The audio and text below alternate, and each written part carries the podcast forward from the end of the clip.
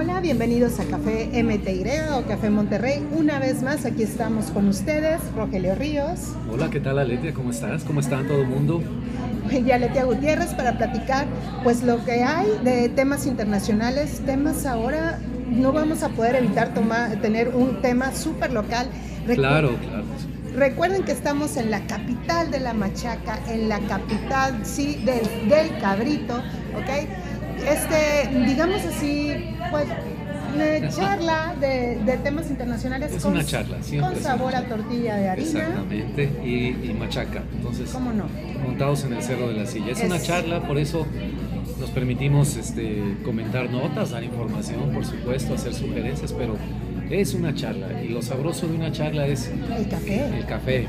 Y estamos en un lugar con excelente café, mil delicias. Mil delicias y, que, y que son fans. Entonces ya nada más con eso me hacen sentir mejor. aparte aquí en el sur de Monterrey, que es la zona de la ciudad con el mejor clima, siempre lo digo, ¿no? Entonces, de acuerdo.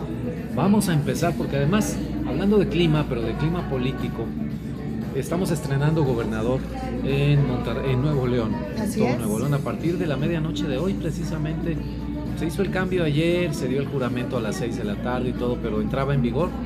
Y la pari empezó Al primer minuto. Y la, pari, sí, sí, sí. Y las, los streamings y selfies de Samuel y, de, y de Mariana. Entonces, pues, que eso no puede parar. Aquí, aquí es muy curioso porque pues tenemos dos visiones. Claro que yo voy a, yo todavía tengo, voy a dar el beneficio de la duda. Eh, yo como siento yo que se debe de, de, hacer política de una manera diferente. Yo no estoy tan de acuerdo con la política mezclándose con tanto con las redes sociales. Tengo mis asegúnes, pero, pero reconozco la necesidad de que Nuevo León tiene que tener una nueva, una nueva forma de gobierno. Así es, y es, la nueva forma de gobierno viene con una renovación generacional. Exacto. Esto es muy importante, no es nada más. Samuel tiene 33 Tres, años, 33, su esposa Mariana tiene 26, va a tener un cargo ya en la Administración Pública Estatal, eh, se llama AMAR a Nuevo León, es una especie de, coordinación adjunta a la oficina del gobernador, pero ella va a tener acceso a todos los secretarios, tiene una agenda social muy interesante, la hemos comentado aquí, personas con discapacidad, niños, mujeres. Es a como eso una se va a especie como de un híbrido, ¿no? Así Porque es. son temas del DIF, pero también va a haber otros temas y también va a incorporar temas que nunca se habían incorporado en una agenda política del, Estado. Entonces, eso sí, debo de reconocer y dar el beneficio de la duda Sí, que contigo. se me hace interesante. Sí, sí, sí. El beneficio de la duda. Bueno, se hace el relevo generacional, empieza a gobernar Samuel, presentó su gabinete muy bien equilibrado.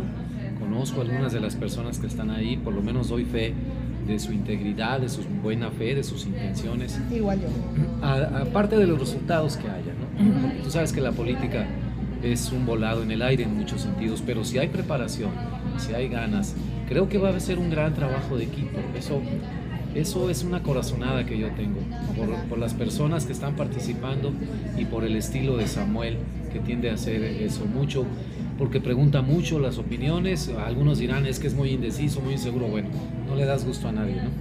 Pero me gusta el equipo de trabajo.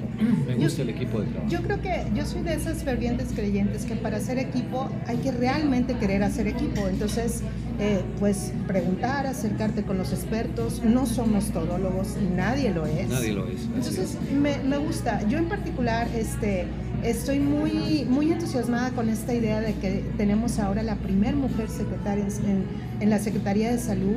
Es una, Sí, eso, sí, sí, la conozco, la conozco, es La este, doctora. la doctora Alma, vecina de estos, de estos lugares, Ah, mira, precisamente. Alma, ¿qué Este, es apellido? Alma. Híjole, ahorita Se me te fue lo- el apellido, se me Bueno, fue el apellido, lo pero, pero bueno, bueno, me consta que es una persona muy seria, es una persona este, que, que realmente eh, este, es una persona muy estructurada, sé que, que do- donde ha laborado ha sido una gran, gran líder. Espero que así sea porque ahorita más que nunca en esta pandemia lo necesitamos. Así es. Y sería muy largo eh, para esta charla dar el listado completo del gabinete, pero créannos que, que lo vimos muy equilibrado y es una propuesta de renovación de todo el gabinete. Es un nuevo partido político que jamás había tenido un gobernador o un alcalde de, Monterrey, porque recordemos que ya está en funciones Luis Donaldo Colosio Jr., Movimiento Ciudadano, entonces estuvo la plana mayor de Movimiento Ciudadano en, la ceremonia en el Teatro de la Ciudad, estuvieron políticos. Me gustó la lista de invitados. Vino Miguel Ángel Mancera, oye. Vino Mancera, hubo gente del PRI, del PAN, de, Morena, hubo gente del, PT, de todos los partidos. Y el mensaje que ha dado Samuel es que va a buscar y a procurar una muy buena relación con el centro de México, con el gobierno federal. Me, parece que es un buen giro porque el, Bronco intentó, mediante la alianza con gobernadores, pues eh, eh, dirimir ahí, darle un vuelco a la estructura fiscal. No lo lograron del todo. Me parece que hicieron una labor importante para hacerle sentir al presidente y al gobierno que hay una inquietud en el norte del país, el gobernador de Jalisco. También se anunció que trabajará muy de cerca con el gobernador de Jalisco para proyectos, eh, digamos, coordinados en cuanto a movilidad, urbanismo y todo, para implantarlos en las dos grandes zonas metropolitanas del país, además de la Ciudad de México. Todo esto es muy interesante. Te digo, habla de que se quiere trabajar en equipo. Y vamos a darles a todos el beneficio de la duda. No vamos a dejar de señalar porque somos observadores, analistas, periodistas, las cosas que nos parezcan erradas y las personas que pensamos que no están tomando decisiones adecuadas como funcionarios públicos. Pero hay aires frescos de renovación. En, en, Nuevo León, en Monterrey, en toda la zona metropolitana hay cambio de alcaldes. Hay, ya para terminar, un eje muy interesante porque son de edades afines, de visiones similares. Samuel García, gobernador, Luis Donaldo Colosio Jr., de alcalde de Monterrey, Miguel Treviño en San Pedro. Ellos hablan de estas ideas de ciudades sustentables, de una movilidad que ya no se gira en torno al automóvil nada más, darle su lugar a todas las demás personas que no quieren andar en automóvil y esta idea de convertir los espacios públicos en zonas de verdadera convivencia. Sí, recuperar los espacios. Recuperar a mí se me hace muy interesante porque dentro de estas dentro de, la cuestión de Luis Donaldo Colosio, este, pues está esta chica de City Manager que yo sé que ha sido muy criticada porque no es oriunda de la, del Estado, pero hay unas, unas propuestas interesantes que, ¿por qué no? Podrían funcionar. Claro, mira, si vamos, te voy a decir una cosa que a lo mejor este, suena muy coloquial. Si a Mariana le gusta traer los tenis fosfo fosfo y así trabaja mejor y da resultados, adelante. ¿Qué le ves? Si Samuel también. Si Colosio quiero, quiso traerse una secretaria del Ayuntamiento de la Ciudad de México, una chilanga, por como decimos acá en Nuevo León. No Entonces hay resquemor, Yo soy medio pero da buenos resultados. Adelante. Si Miguel se trajo ideas de de España, de los lugares públicos, de los parques, del urbanismo, para aplicarlas en San Pedro. ¿Le está dando resultados? Pues adelante, si se quieren pintar el pelo de morado, por mí no hay problema. Si hacen bien su labor, adelante. Totalmente de acuerdo. Es más, yo me lo pinto de morado también. Que conste, ¿eh? si lo hace, si lo hace, este, sí, yo también, yo sin problema. Pero entonces, a dar, el beneficio, a dar el beneficio de la duda y esperemos lo mejor para este estado que se lo merece. Bueno, pues ahora continuando y moviéndonos, ahora sí, al plano internacional, pues ya sabrán, este fin de semana estuvo súper cargadito, pero más que todo, bueno, pues la nota se lleva, la nota de lavadero. lavadero sí. Literalmente de lavadero. Sí, totalmente de acuerdo. pues de los, sí, de bruto. se los lleva pues los Pandora Papers, ¿no? ¿Qué son los Pandora Papers? Primero para aquellos que me han estado, Aletia, ¿pero qué es? Bueno, pues es realmente es una filtración de casi prácticamente 12 millones de documentos que dan a, dan a conocer pues riquezas ocultas, evasiones fiscales, pues en algunos casos hasta lavado de dinero hablan, por eso dije yo que era de lavadero. Este, eh, y para todo tipo, ¿eh? empresarios, políticos, artistas, líderes mundiales, bueno, ya saben. Deportistas. deportistas, ¿no? De, todo, ¿no? Es un trabajo periodístico. Ojo, y así, ah, esto sí lo quisiera yo como que mencionar con un poquito así de estrés, como dicen. Sí es un trabajo periodístico. O sea, lo hizo, eh, está coordinado por el Consorcio Internacional de Periodistas de Investigación, ¿ok? Y realmente tuvo la participación de 650 reporteros de distintos medios, la BBC, creo que también CBS estuvo por ahí, el Washington Post también, ¿ok? Son este, documentos de 14 empresas que, que trabajan en paraísos fiscales, este, en las islas del Vírgenes Británicas, Panamá, Suiza. paraíso fiscal. Bueno, pero bueno. Y pues le pusieron la le pusieron Pandora porque obviamente lo que están abriendo es la caja de Pandora. Entonces, muy, entre, entre otras cosas. Entonces, de eso va para aquellos que están, bueno, ¿y qué es? Bueno, pues eso es. Ya vimos que aquí ya nos dio nuestra, nuestra salpicadita, ¿verdad? en México también. Ah, ahora hay que decir varias cosas porque se lee de todo. Es decir, el hecho. sí, subrayale de todo. De todo. De que saques dinero del país, de México, de país, y te lo lleves a otro país, el hecho en sí no es delito. Tú tienes, puedes llevar tu lana a donde sea. El sospechosismo empieza cuando, ¿por qué te vas a Panamá, a las Islas Vírgenes? Sí, claro. Las Islas Caimán, o sea, a esos bancos que fuera de ahí nadie conoce eh, y por qué no, no lo haces con bancos más serios y todo. Bueno, el problema, o sea, el, delito no es sacar dinero del país, a menos que lo hagas de maletas de dinero, de contrabando. Sí, sí, la cuestión es la procedencia de esos recursos. De acuerdo. Y si al, al sacarlo de tu país estás evadiendo el pago de impuestos, o no pagaste impuestos, o eres una persona que trae irregularidades o acusaciones y que te llevas el dinero pues como, como los bandidos, ¿no? Este, sacos de dinero en un avión. Entonces, hay que distinguir eso, que, te, que te encuentren una cuenta en Panamá, bueno, pues puede ser que alguien ahorró y se llevó el dinero para allá, digo, habrá casos, ¿no?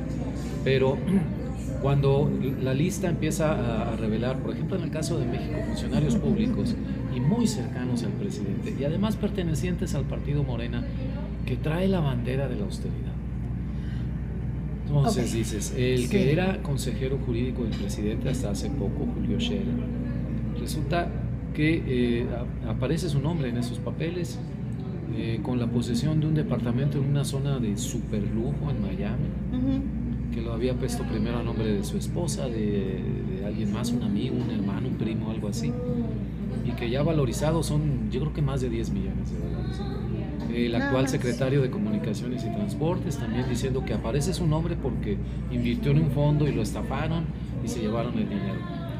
Y eran como 3 millones de pesos. Eh, se, se, comentó en la mañanera y el presidente dijo, no, bueno, lo de él fue lo, estafaron y fueron nada más 3 millones de pesos. O sea, mm. estamos hablando de un millón. Bueno, es que... No, no es un millón de dólares. Es que Raúl Salinas de Gortari robó, más. Claro, sí, sí, sí. Entonces, pues pero no es el monto, es, es la intención y lo que se hace. Entonces, eso de los Panama Papers sirve, sirve, precisamente para civil.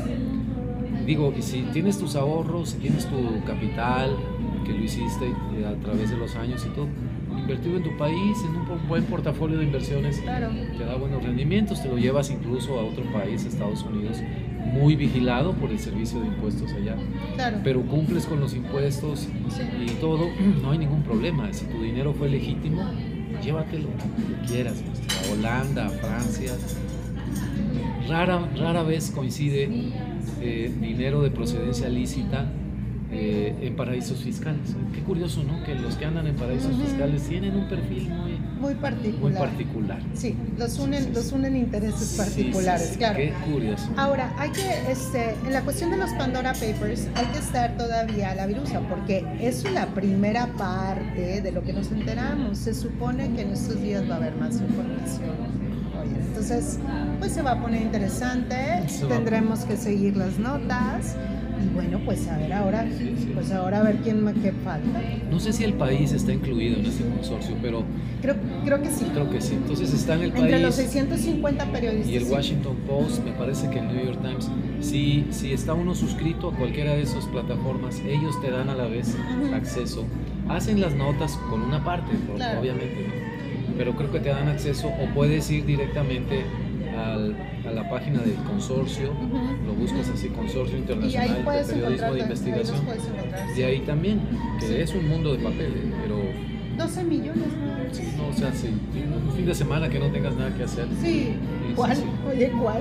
Ahora, si ¿cuál? quieres sentir la adrenalina de, de, de, los paraísos fiscales, yo no sé cuál es el mínimo de abrir una cuenta. ¿Mil dólares o...?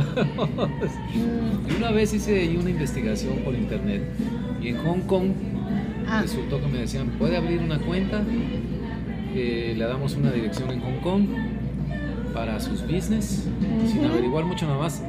El monto inicial eran 10 mil dólares. En ese momento no los traía en la bolsa, No, ni en la cuenta para hacer una pero pues transferencia. digo, Dije, digo, bueno, pues. X, los ganas en Sí, dos sí, días sí, más. Un par de domingos más y ya. Ya.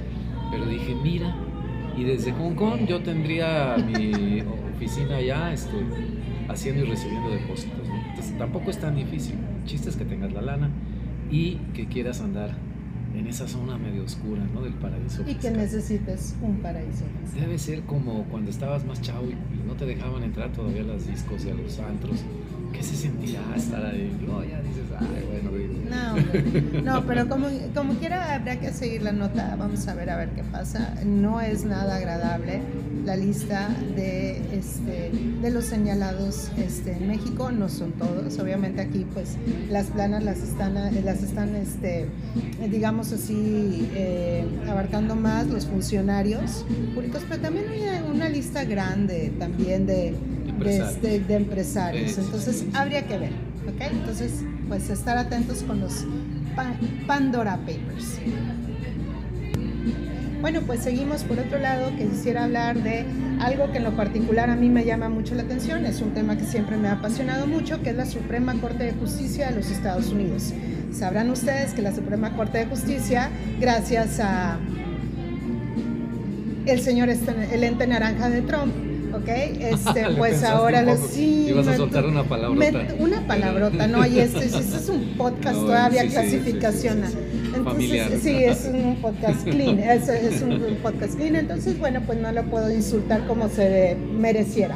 Pero bueno, este señor dejó realmente una muy inestable a la Suprema Corte de Justicia, dejando ahora eh, la mayoría de jueces conservadores, ¿no? Entonces, este, pues regresan de vacaciones, unas vacaciones muy curiosas porque, pues, estuvo muy ajetreado todavía, había muchos temas, se esperaba que la Suprema Corte de Justicia llegara y llegara con temas muy álgidos a empezar a chambear.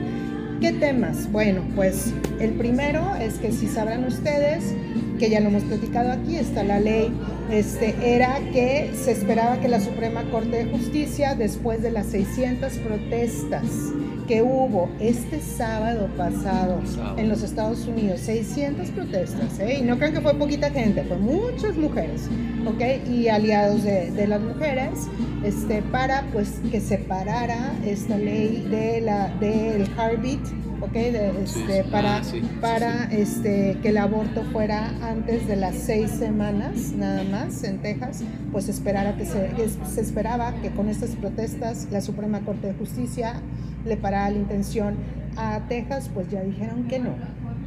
¿Verdad? Entonces, y que se va, entonces esto, este tema se va a prolongar, obviamente se va a llevar a, a, este, a más, este, más audiencias y demás, o sea, eh, en noviembre de hecho hay un, hay un, hay un tema muy interesante porque eh, así como tenemos Roe versus Wade, ahora viene otro caso muy interesante. Me gustaría retomarlo eso con más, más Con más tiempo, calma, pero bueno, otro tema de la Suprema Corte de Justicia, que es el otro, es que ahora se pretende que ya puedan cargar todo el mundo, portar, más bien es la, la palabra correcta, portar armas sin problema en varios estados, en lugares públicos. Entonces, sin problemas, sin, sin permisos, sin casi creo que sin permisos, o sea, ah, sí, entonces, y- eh, Ah, esto, esto, bueno, ya se imaginarán, este, aquí les recomiendo muchísimo que en el Twitter están, hay varias asociaciones este, que, que están realmente tratando de frenar esta, esta cuestión, aunque al parecer pues ya los jueces conservadores dicen que pues no van a intervenir, que siga adelante todo. Ah, Entonces no, no pinta nada bien tampoco. Otro de los temas muy curiosos son, este, hay una cuestión de penas capitales en algunos de los algunos ah, estados. sí, sí, sí. Y otra cuestión también está lo de Maine, que Maine es un estado muy particular de los Estados Unidos, donde resulta que no hay suficientes escuelas públicas, entonces, pero sí hay mucho colegio privado, pero, ok, colegio privado, no, que, que vamos, ligado a alguna cuestión y una educación religiosa, muy conservadores la mayoría de ellos, ok, y carísimos. Entonces los niños de ah. Maine se tienen que trasladar a otros estados para, ir, a la escuela pública o bien los papás tener que hacer homeschooling, entonces está dificultando mucho todo eso y eso ya lo quieren hacer, este, lo quieren llevar a la Suprema Corte de Justicia. Entonces ahí hay un tema muy simpático, pues así las cosas en la, eh, en la primera semana de, este, de reinicio de labores de la Suprema Corte de Justicia, mucho trabajo, ¿eh? mucho trabajo que hacer. Muchísimo, yo espero que, que tomen el mejor curso.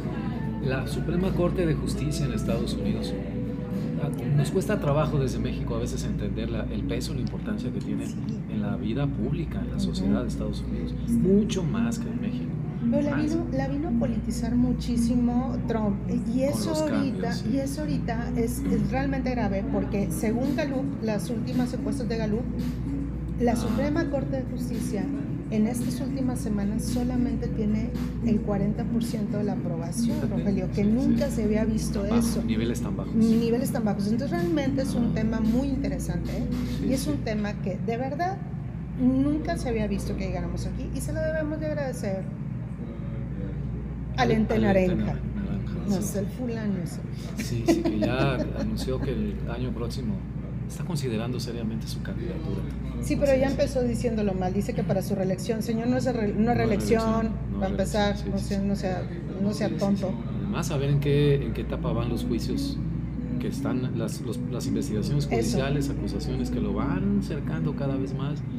Ya tuvo que hacer públicas sus declaraciones de impuestos, entonces ahí va a salir. No quiero saber. Un día de campo para los abogados. No estará en los Pandora Papers. Ah, seguro, con prestanombres. O Giuliani ya no puede ejercer en Nueva York, su abogado de cabecera. Bueno, entonces vamos a ver qué pasa de aquí al año que viene. Va. Porque él está muy confiado de que va a seguir jugando golf y todo. No sé en qué cárcel haya golf, pero vamos a ver. Yo por mí, mientras esté en una cárcel, me da igual. Si juega golf o no, pero que esté encerradito. Ah, bueno, pues así la cuestión en Estados Unidos. Ok, pues vámonos a las notas cortitas, como le decimos nosotros, ¿no? Lo que hay que tener en, en la mira porque se comenta. Por supuesto que hoy la nota del día es las fallas en Facebook y las aplicaciones WhatsApp, Instagram. Apenas ahorita que estamos aquí en plena grabación. Ya tengo WhatsApp. Este, ya, ya, llegó el, el, servicio, se restableció la palabra, que no, que no me acordaba. ¿Y cómo estuvo el asunto? Pues no fue cosa de, de cata minuta, como dicen los italianos. Vi por ahí en las notas que 3.500 millones de personas son usuarios de Facebook. Que en países como la India, imagínate, que viven más de mil millones de personas, Facebook es sinónimo de Internet. Es decir, tú entras al Internet, pero es que en realidad entras al Facebook. Y por eso en, muchas partes se vivió como una tragedia. Generaciones más jóvenes fue bastante disruptivo el asunto para ellos estar sin WhatsApp, ya no digamos 10 minutos, varias horas la mayor parte del día. Entonces, eh, este es el alcance de, la falla de Facebook. ¿Qué tal? De, la falla de Facebook es que nos saludó aquí un parroquiano. Buenas tardes. Es el chef. Ah, es el chef. Es el chef. Ah, sí. es el chef. Perfecto, muy bien. A ver, me quedé corta el hilo. No, lo que te quiero decir es que Facebook está enfrentando varias cosas. Hubo revelaciones hoy de la el whistleblower de Facebook, una chava que ya le están llamando la Deep Throat, ¿no? De, Facebook. Oye, está buenísimo. Sobre el ambiente toxiquísimo de trabajo. Que de hecho, eh, síguenos en las redes sociales de una vez hago el anuncio, porque voy a poner ahí partes de la entrevista de, que hizo en 60 minutos, se la recomiendo muchísimo, buenísimo. Ajá, ok, perfecto. y aparte hay investigaciones en curso desde hace tiempo, todo lo que le ha pasado a Zuckerberg eh, también otras revelaciones eh, y reportajes periodísticos han sacado a luz que Facebook es una especie de empresa que se ha vuelto más bien reactiva a todas las fallas que ha tenido. Esto que le pasó hoy le pega, pero en la línea de flotación, como decimos. Y lo último había sido que estas revelaciones de que estaban viendo cómo aprovechar ese mercado de niños, ¿no?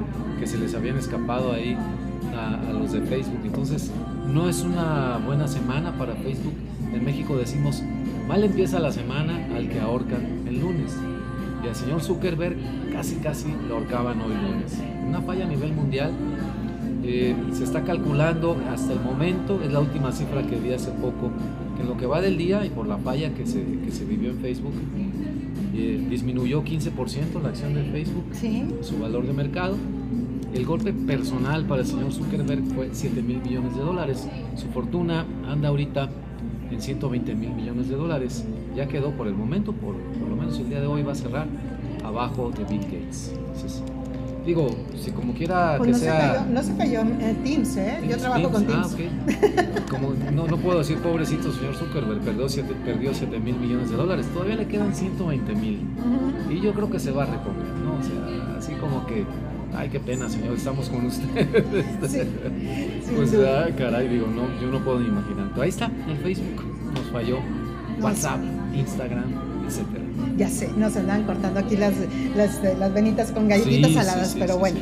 Ok, pues a mí me tocó otra nota, sin duda el impacto. Hoy me voy a ir por notas ambientales. Dale. Este, hoy sin duda, bueno, pues una, una triste noticia, el impacto medioambiental que va, que va a tener ese gran derrame en las costas de Cali, en la costa sur de California. Ya están hablando que va a ser irreversible.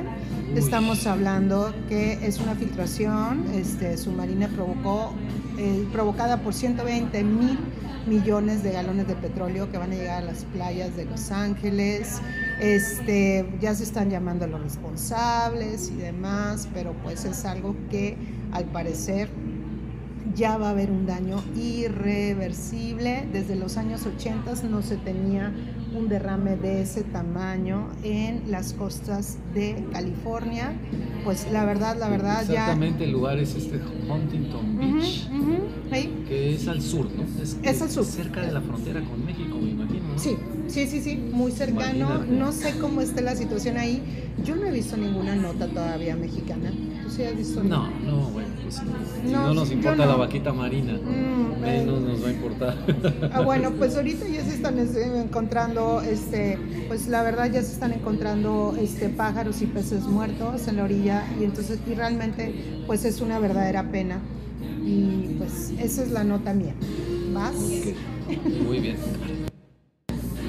Muy bien, de mi parte me fijé y, y fue una nota que vi medio a la, al vuelo de pájaro, como decimos, pero de esas que te dejan helado. El viernes hubo un operativo muy extenso en Estados Unidos, después la DEA, la, la Oficina de Administración del Enforcement contra las Drogas en Estados Unidos, que trae un pleito casado con, con el presidente López Obrador, llevó a cabo arrestos en varias ciudades de Estados Unidos, arrestaron 800 personas.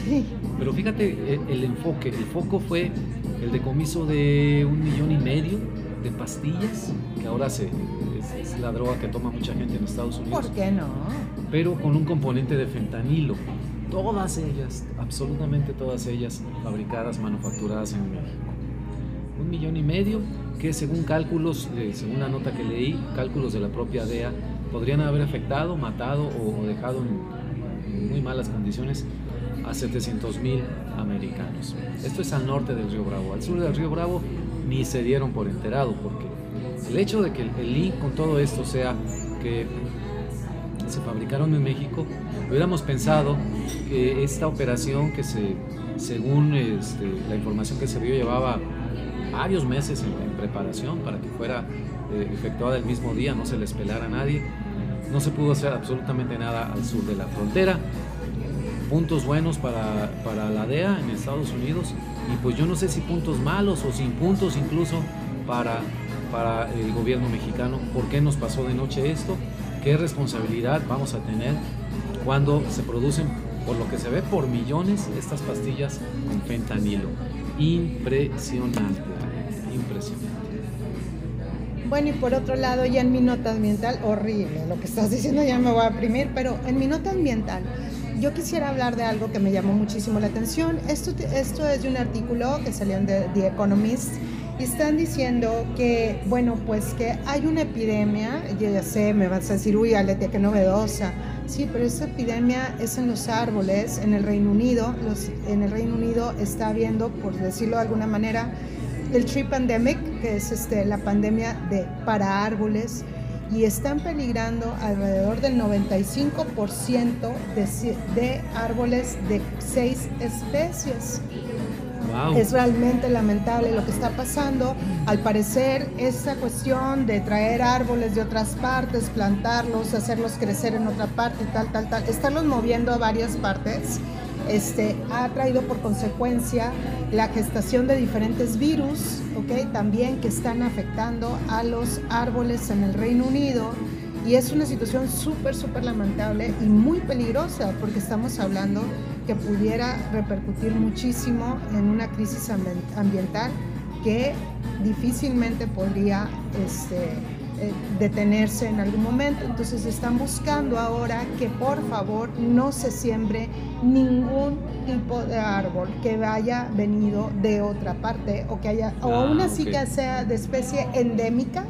¿Ok? Del Reino Unido, pero si estuvo en algún momento, en algún trayecto, o la semilla viene de otro lugar, por favor, que no evitarlo totalmente. Entonces, es grave, ¿eh? La situación es grave.